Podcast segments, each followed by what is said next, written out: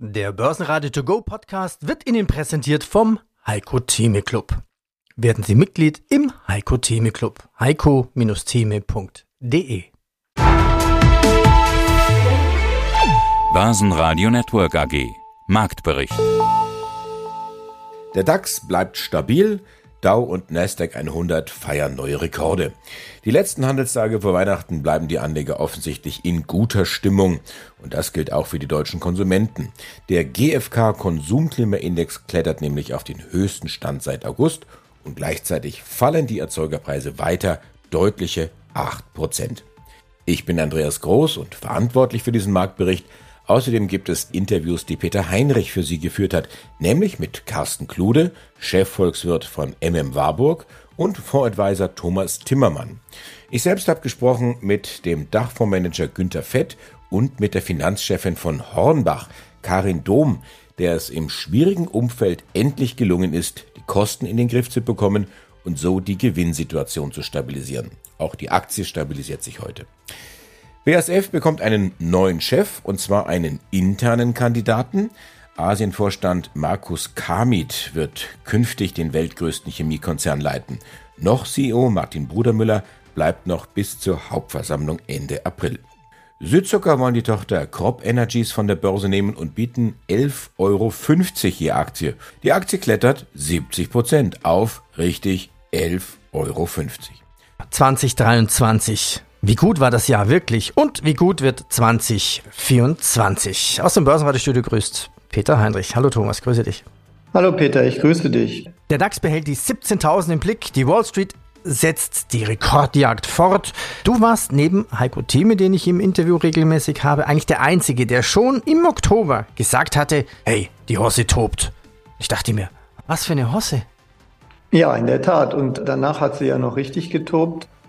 Also am besten und am meisten eigentlich im Nasdaq. Dort haben wir ja jetzt ein Allzeithoch gesehen. Gerade gestern, auch der Dow Jones hat ein Allzeithoch gemacht. Und insofern ist ja gerade für die Tech-Werte sehr, sehr gut zu Ende gegangen. Leider gilt das nicht in der Breite und auch nicht für alle Indizes. Also wenn man sich den S&P 500 anschaut, dann sieht man, dass wir dort noch ein bisschen Abstand haben bis zu den Highs. Und ganz interessant wird, wenn man mal die sieben großen Tech-Werte gleichgewichtet im S&P 500, also einfach so tut, als wenn alle 500 Werte nicht mit der Marktkapitalisierung entsprechend dort vertreten sind, sondern gleichberechtigt, dann sind wir im S&P gleichgewichtet im Moment bei 6.384 Punkte und das Allzeithoch dort ist bei 6.700. Also da sieht man sofort auf einen Blick, dass die Breite im Markt noch nicht auf Allzeithochwert ist, sondern es eigentlich vorwiegend die Tech-Werte waren.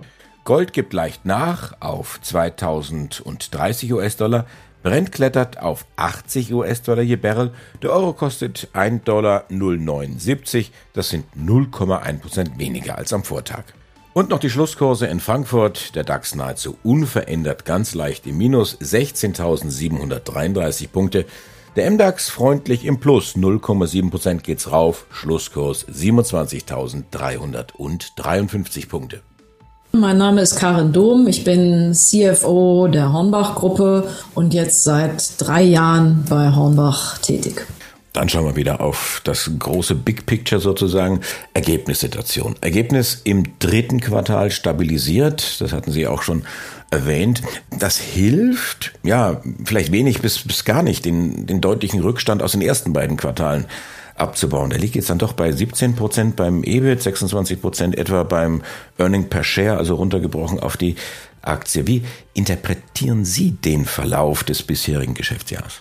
Ja, ich denke, das ist genau wie Sie sagen, das ist natürlich eine schöne, schöne Stabilisierung. Das ist aus unserer Sicht etwas, was genau vor allen Dingen zeigt, dass die, die Maßnahmen, die wir ergriffen haben, die, die Kosteffizienz, der Fokus auf unsere Networking Capital, das, wo wir gesagt haben, wir wollen sicherstellen, dass wir da so effizient wie möglich aufgestellt sind in unserer Bevorratung, in der Fragestellung, wie schnell sich die Vorräte drehen, in der Fragestellung, wie viele Menschen haben wir in unseren Märkten, in unserer Verwaltung. Das war uns alles ein großes, wichtiges Thema, da auch entsprechend den Fokus draufzulegen. Und es freut uns natürlich, dass wir jetzt in Q3 das auch so belegen können in den Zahlen. Und das wird sich aus unserer Sicht auch weiter so erstmal fortsetzen. Nichtsdestoweniger, natürlich, Sie haben es gesagt, es ist erstens ein typisches saisonales Q3. Das ist per se nicht unser stärkstes Quartal, weil im Herbst und im Winter die Aktivitäten rund um das sogenannte Home Improvement reduziert sind im Vergleich zu einem Frühjahr und einem Sommer. Und insofern können wir da Teile wieder neutralisieren sozusagen, die insbesondere im ersten Quartal dieses Jahres nicht gekommen sind in den Umsätzen und in den Erträgen, aber der Hebel ist schlichtweg zu klein, um das vollständig zu wieder ja zu neutralisieren, um es so zu auszudrücken oder wieder aufzuholen.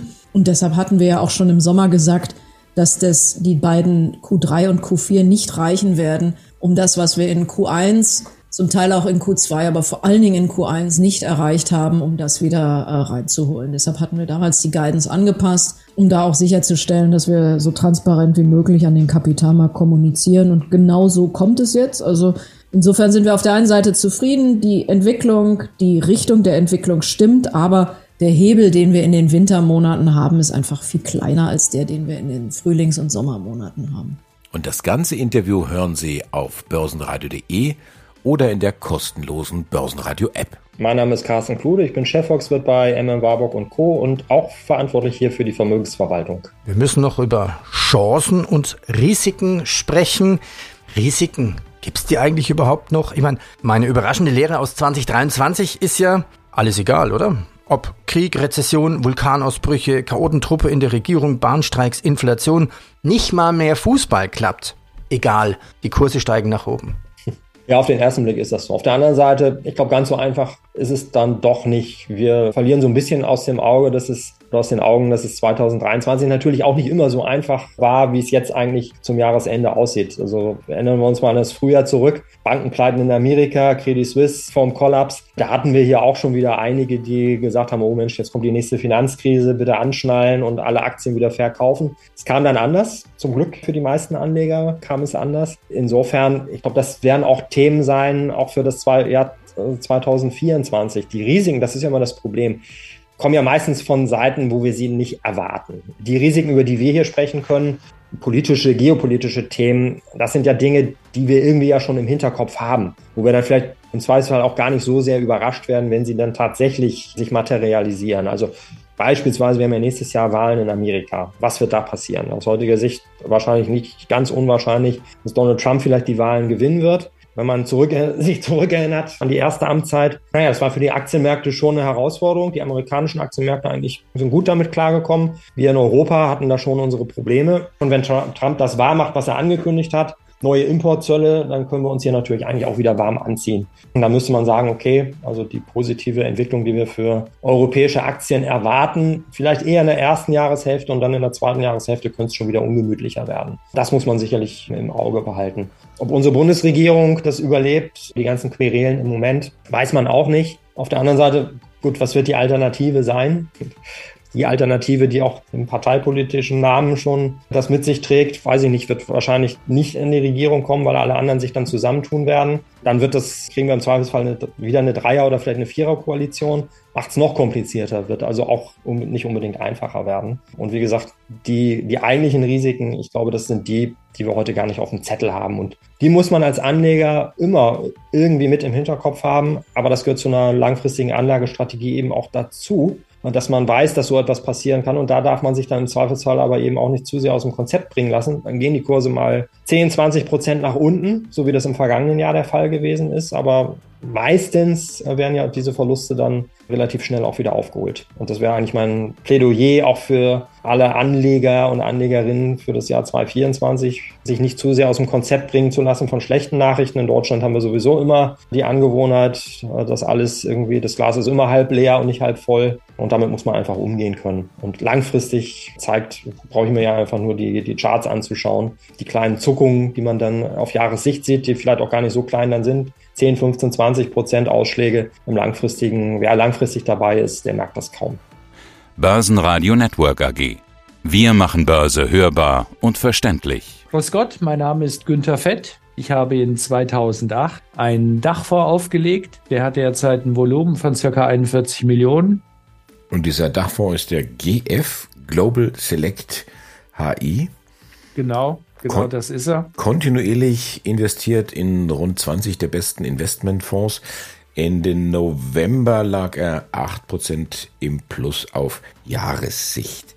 Fett, schauen wir uns doch mal die Gemengelage an. Ende des Jahres Höchststände bei Dow, DAX und Co. Jetzt mal Hand aufs Herz. Wie sehr hat Sie das überrascht, dass die Märkte noch so zugelegt haben? Überrascht hat mich das insofern nicht, weil ich aufgrund meiner langjährigen Tätigkeit in diesem Bereich schon häufig Jahresend-Release gesehen habe. Das Börsenjahr 2023 war ja nun insgesamt nicht das Börsenjahr, was sich Aktionäre oder Investoren in Aktien so vorgestellt haben. Was für Fonds haben Ihnen dann da besonders viel Spaß gemacht? Also in diesem Jahr haben mir eigentlich am Anfang die Value-Fonds sehr viel Spaß gemacht. Auch die IT-Fonds haben mir sehr viel Spaß gemacht. Sehr wenig Spaß haben mir die Fonds gemacht, die eigentlich für mich am meisten Zukunftspotenzial haben.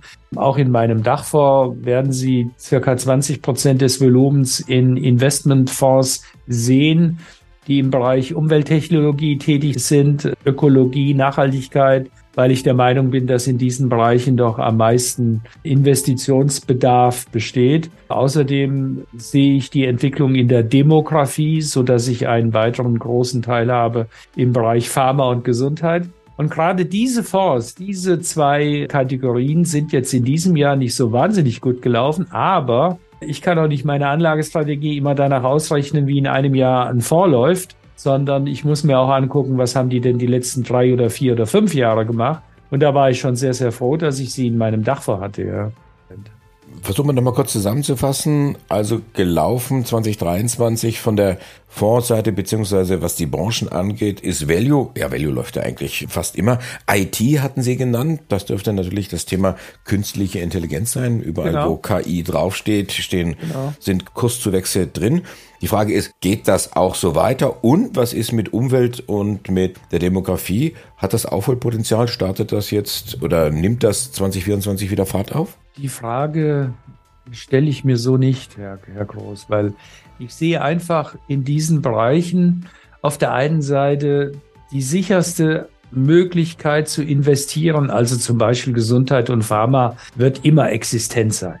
Es gibt weltweit eine Menge Firmen, die Geschäftsmodelle haben, die sie einfach nicht umwerfen können. Die werden immer ihr Geld verdienen, ja. Die haben Alleinstellungsmerkmale, die können nicht einfach kopiert werden und, und, und. Und das sind eigentlich diese Aktienanlagen, die ich am liebsten mag. Und da ist mir egal, in welcher Branche das ist. Natürlich lasse ich mich von dieser Branche, von diesen beiden Branchen am meisten lenken, weil sie am meisten Zukunftspotenzial versprechen. Ich habe jetzt eine Branche ganz vergessen. Das ist natürlich die IT-Branche und vor allen Dingen der Bereich Robotics, dem ich auch eine sehr gute Zukunft zubillige. Wenn Sie das ganze Interview hören wollen, dann gehen Sie auf börsenradio.de. Wir müssen auch mal über Risiken sprechen, Risiken 2024. Ich habe mir die Frage gestellt, Risiken, gibt es die eigentlich überhaupt noch? Egal ob Bankenpleiten, und das war meine überraschende Lehre aus 2023, egal ob Krieg, Rezession, Bankenpleiten, Vulkanausbrüche, Chaotentruppe in der Regierung, Bahnstreik, Inflation, nicht mal mehr Fußball klappt. Egal, die Kurse gehen nach oben. Ja, die Börse hat sich ziemlich abgekoppelt, weil sie halt so weit nach vorne guckt und sich eigentlich in letzter Zeit nur auf das Zinssenkungsszenario konzentriert hat. Wir alle spüren ja, dass es der europäischen Wirtschaft nicht gerade gut geht zurzeit. Es kommen die Zahlen oft schlechter rein als erwartet. Ab und zu kommt mal ein bisschen bessere Zahl. Was, also was sind die Risiken, dass Europa in eine ganz schwere Rezession geht und es letztendlich dann auch nicht mehr viel hilft, wenn die Zinsen runtergenommen werden? Das Gleiche kann natürlich in den USA passieren. Und dann haben wir in der Geopolitik eigentlich die alten plus die neuen Risiken. Also ich finde, im Ukraine-Konflikt sieht es jetzt auch nicht nach einem sehr schnellen Frieden aus. Im Gegenteil, und da ist die, Gefahr natürlich, wenn die Unterstützung des Westens für die Ukraine in Frage gestellt wird oder vermindert wird, kann sich die Front dann verschieben und kommt, bekommen wir dann im Prinzip neue Risiken aus dem Konflikt. Zusätzlich haben wir den neuen Konflikt. Ähm, wir haben ja im Moment Probleme im Suezkanal. Dort gehen 15 Prozent der Schiffe durch. Und wenn es dort zu geopolitischen Konflikten kommt, in Verbindung mit Iran, dann wird der Ölpreis hochgehen. Und dann wird das sicherlich ein Problem sein. Und ich bin Andreas Groß, die Stimme von Börsenradio. Ich wünsche Ihnen jetzt nicht nur einen schönen Abend, sondern, weil dies mein letzter Marktbericht ist im Jahr 2023, schöne Weihnachten, einen guten Jahreswechsel und sag auf Wiederhören im Jahr 2024. Börsenradio Network AG. Marktbericht.